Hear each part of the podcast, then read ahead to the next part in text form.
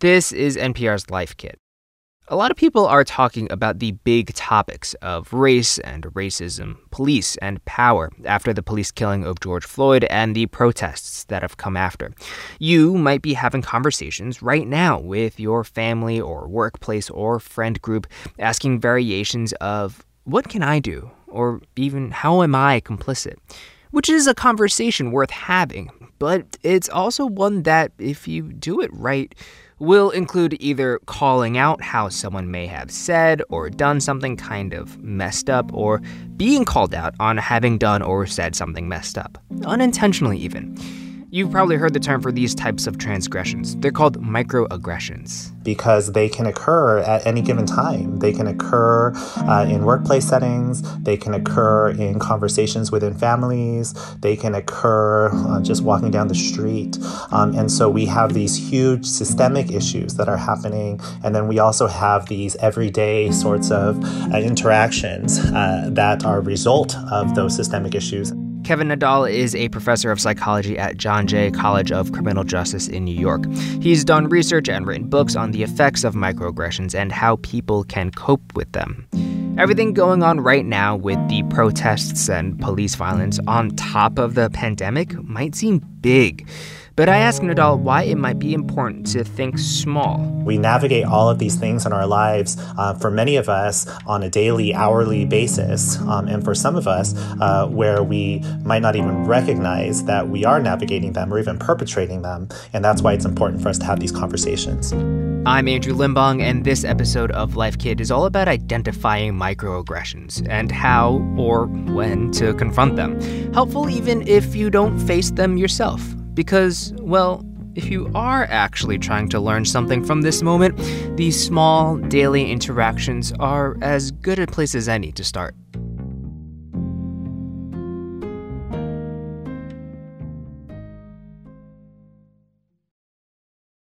when the term microaggressions first came like on vogue, you know, a handful of years ago, I think people sort of like misunderstand what it is. So what's a microaggression versus say like a macroaggression?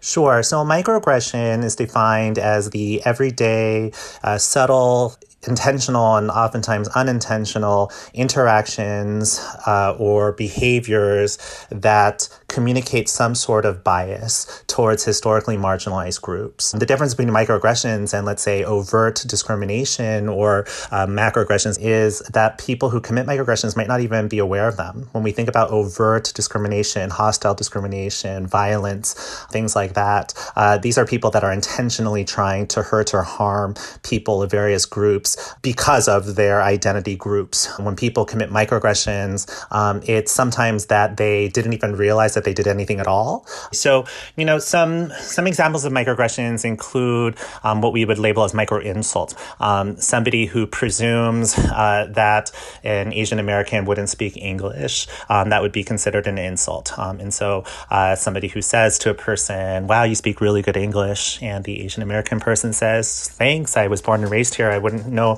what else I would be speaking, um, that that would be an insult um, that conveys that they presume the Asian American would have been a perpetual foreigner or they wouldn't have been American enough or, or born and raised in this country. Another example of a micro insult might be something like presuming that a black person or a person of color would be dangerous or violent um, in some way. So, a very common experience that uh, people of color and black people, black men particularly, talk about is being followed around in stores or getting on an elevator and people moving to the right or left and grabbing their purses or their wallet.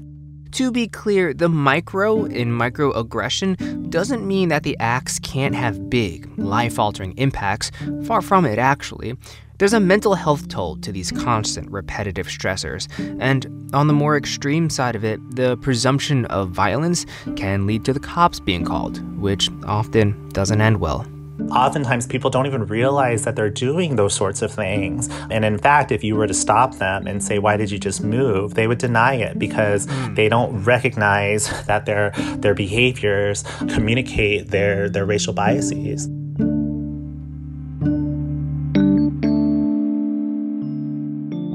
What is the value in the binary and then like putting them into two different camps? You know what I mean? Like, if if someone says something racist to me, right? Mm-hmm. Um, what does their intent like what can I do with knowing about whether or not they intended it? You know, at the end of the day, if somebody says something racist to you, it's racist, and if, if it Yeah, hurts your true. feelings, it hurts your feelings, and if it makes you feel like crap, it makes you feel like crap. So it doesn't really matter, you know, what what we would define it as. Um, but it is important to understand because a lot of times people who uh, engage in microaggressions will will not believe that what they said uh, was racist or or sexist or homophobic, um, and so calling them racist or sexist or homophobic uh, would be something that would make them very defensive and make them unable to even recognize uh, what their impact was.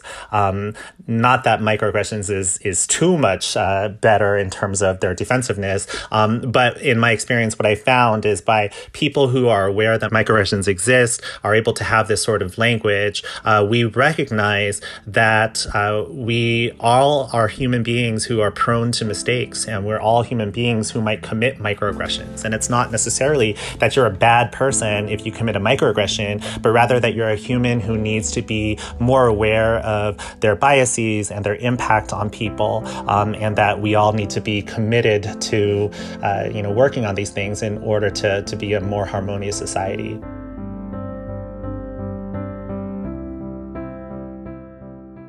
But that does get into weird territory, right? Like now we're having a discussion about black people and police brutality, and neither of us are black.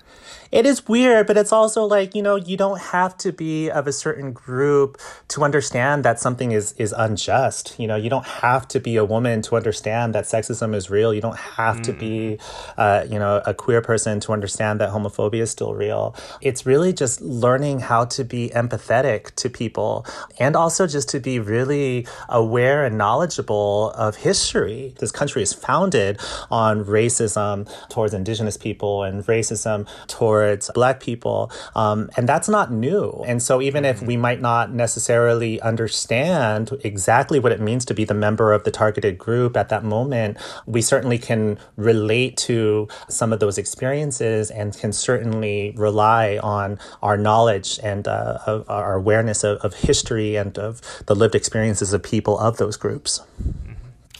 Okay, so let's say you get into a conversation about current events, right? And the the conversation turns towards like police and you know racism and you know police brutality and all that. And like maybe a microaggression hasn't come up yet, but you can you can like smell it in the air like it's spring, right? You're Yep. like okay, you know I, I, I can see we're treading into some certain dangerous territory here. Um, like what are your options there? I think uh, there are a lot of things that people need to consider when when having what we would call difficult dialogues with people, and, and it could be either whether or not the person is worth talking to. Is this somebody that you care about? Is this somebody who you think um, would actually have the capacity to hear what you have to say? Uh, Is this somebody who mm, who you're even close to, uh, who you would even care would would have some personal growth or not? A lot of times people uh, get into a lot of arguments with people that maybe they don't need to necessarily be emotionally invested in because they they don't have that sort of relationship, and so so these are the types of decisions that people need to make. And if you are close, and if you do have a relationship that you might be worried about in terms of having these difficult dialogues, maybe say something like, you know, maybe we need to take a break, and um, I'm going to give you something that I hope you could read, um, and maybe that would be something that could be helpful or effective, um, even more than and then a conversation that might just turn into yelling and hostility and inability to actually communicate with each other. Is there a risk of that looking like homework?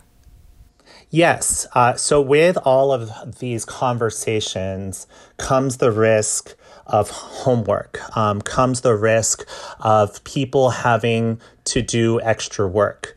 Oftentimes, people of color are asked to speak about issues related to racism and to then educate white people on issues uh, that the person of color has lived with and thought about for their entire lives. As a result of that, that can be very psychologically and emotionally exhausting for a person to then have to uh, to care about the white person's feelings um, and to to take those extra efforts so that they can learn something that you know they should have and could have learned throughout the duration of their life. And it's not just about race; it's oftentimes something that happens with women and LGBTQ folks and people with disabilities and immigrants and people of size and people of various marginalized identities. Um, having to educate the person with power and privilege.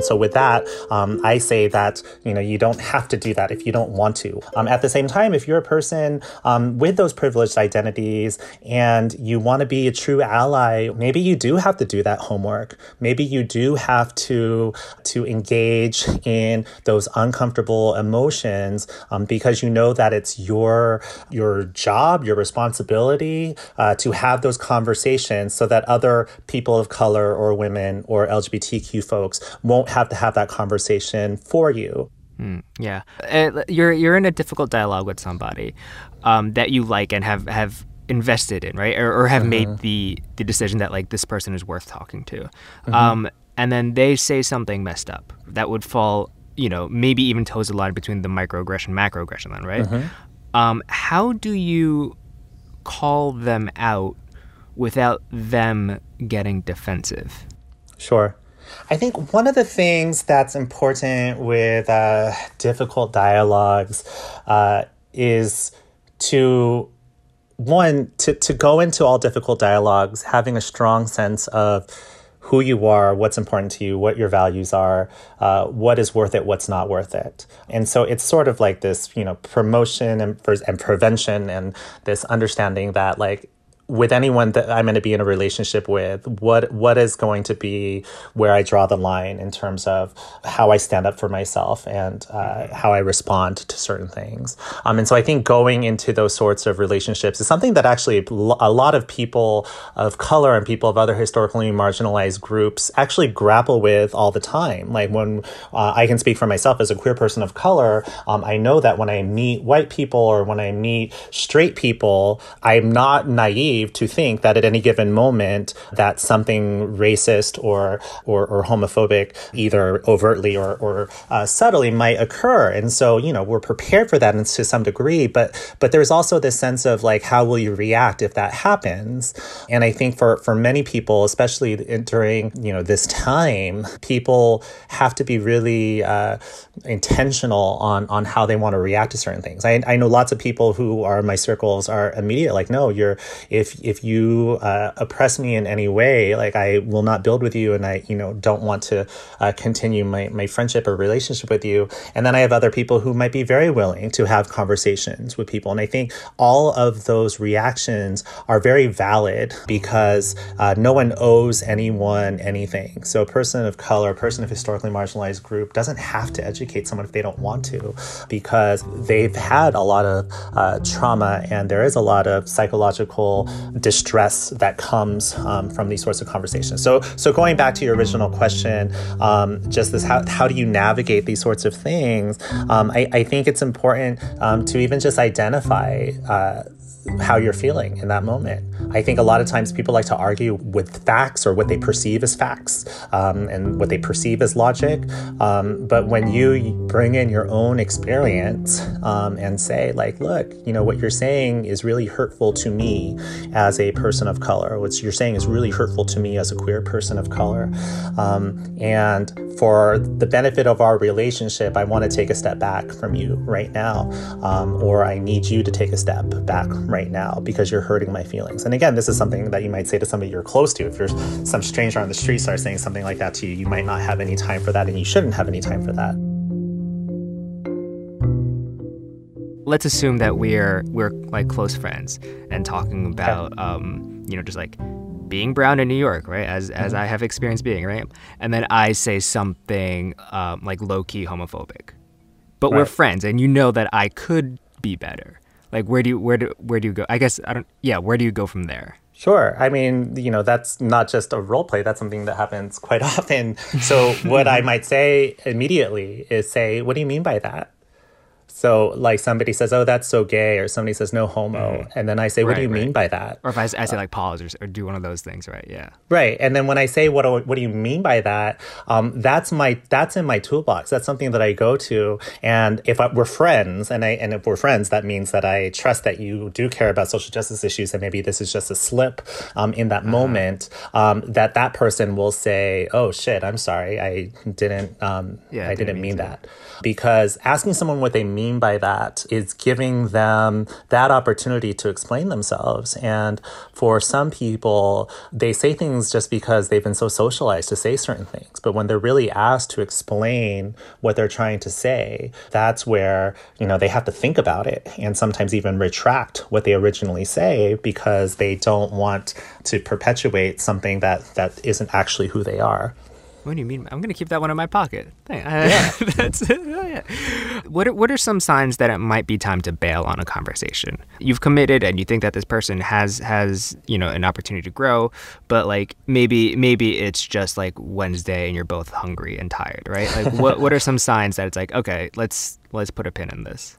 I think for me, um, it goes back to that original question of, of being prepared for what you're going to get yourself into. And so if you know that you don't have the time to do something because you're in a rush to go to a meeting or you need to eat something or you have to pick up your kids from school, um, then maybe you know that this isn't exactly where you need to be right now. So setting your uh, priorities and expectations and having any of these conversations. Um, sometimes it might be, be helpful to put time limits on certain situations to say to somebody like, look, I only have 10 minutes, but I do want to talk to you a little bit about what this is and to use those 10 minutes as wisely as possible so that people know they can't just, you know, go off onto tangents and, and uh, you know, steer clear of whatever the original issue was. Mm-hmm. But when you do have the time and you're in it, one of the things for you or for anyone to think about is, is this actually helping? Is this a conversation that I view as being helpful in any way, shape, or form?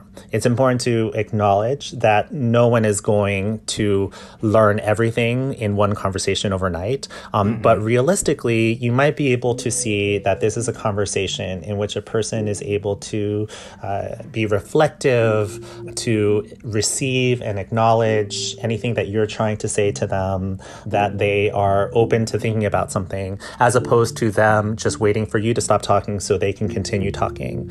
Um, mm-hmm. and one of the things that I, I think about in these conversations is is the word toxicity. Is this a toxic conversation? If the conversation is toxic, it might be best to step away as soon as possible.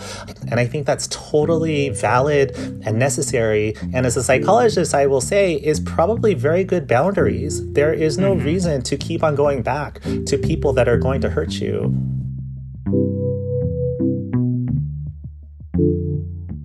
So, to recap, if you're about to have a hard conversation with someone that'll hit on microaggressions, I think one of the most important things of de- in, in, dealing with microaggressions and difficult dialogues um, is to do your own work, to to do your work before you even get there, to read, uh, to understand the lived experiences of people of historically marginalized groups because that's one way that we can understand each other is to to try to think outside of our own perspectives um, I think the second thing that's important is to set realistic expectations of what you want from these conversations. Setting these goals are important because oftentimes people want there to be immediate change, and that just isn't going to happen. Um, hardly ever will you have a conversation where someone will say, Oh, I 100% agree with you, you're right, um, let me change my ways. But you might be able uh, to, to offer them some insight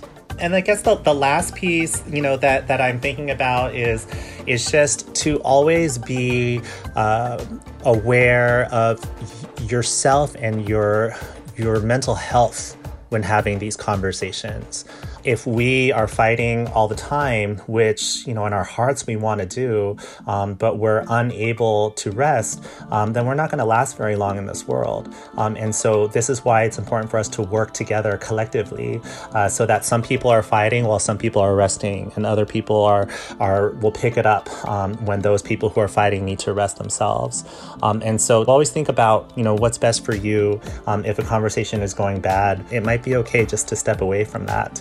Um, but again, think about your role and your positionality. Because if you're a person with privilege and you could fight a little bit longer, um, then do it. Uh, but if you're a person of a historically marginalized group, you know, we want you to be alive and we want you to be healthy in order to continue uh, this fight towards justice.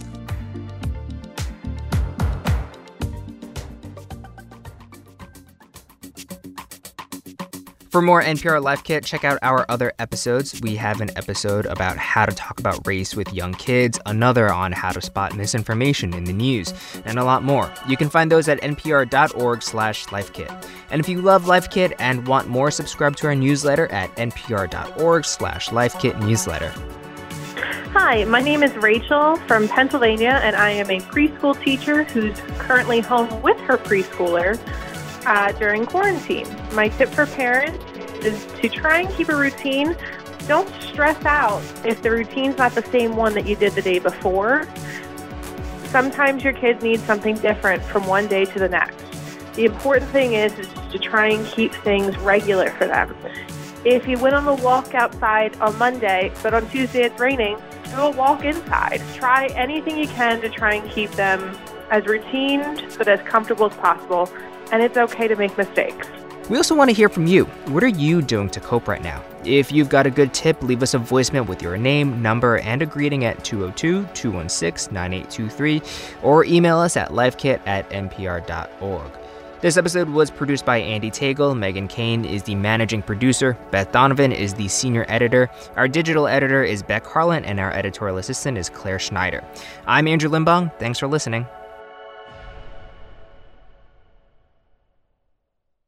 This week on It's Been a Minute, I talk out the news with my Aunt Betty. I'm more concerned about the black men that I love than anything in the world because I just don't want to get that call. Also, parenting in the age of Black Lives Matter and the history of police reform. Listen and subscribe to It's Been a Minute from NPR.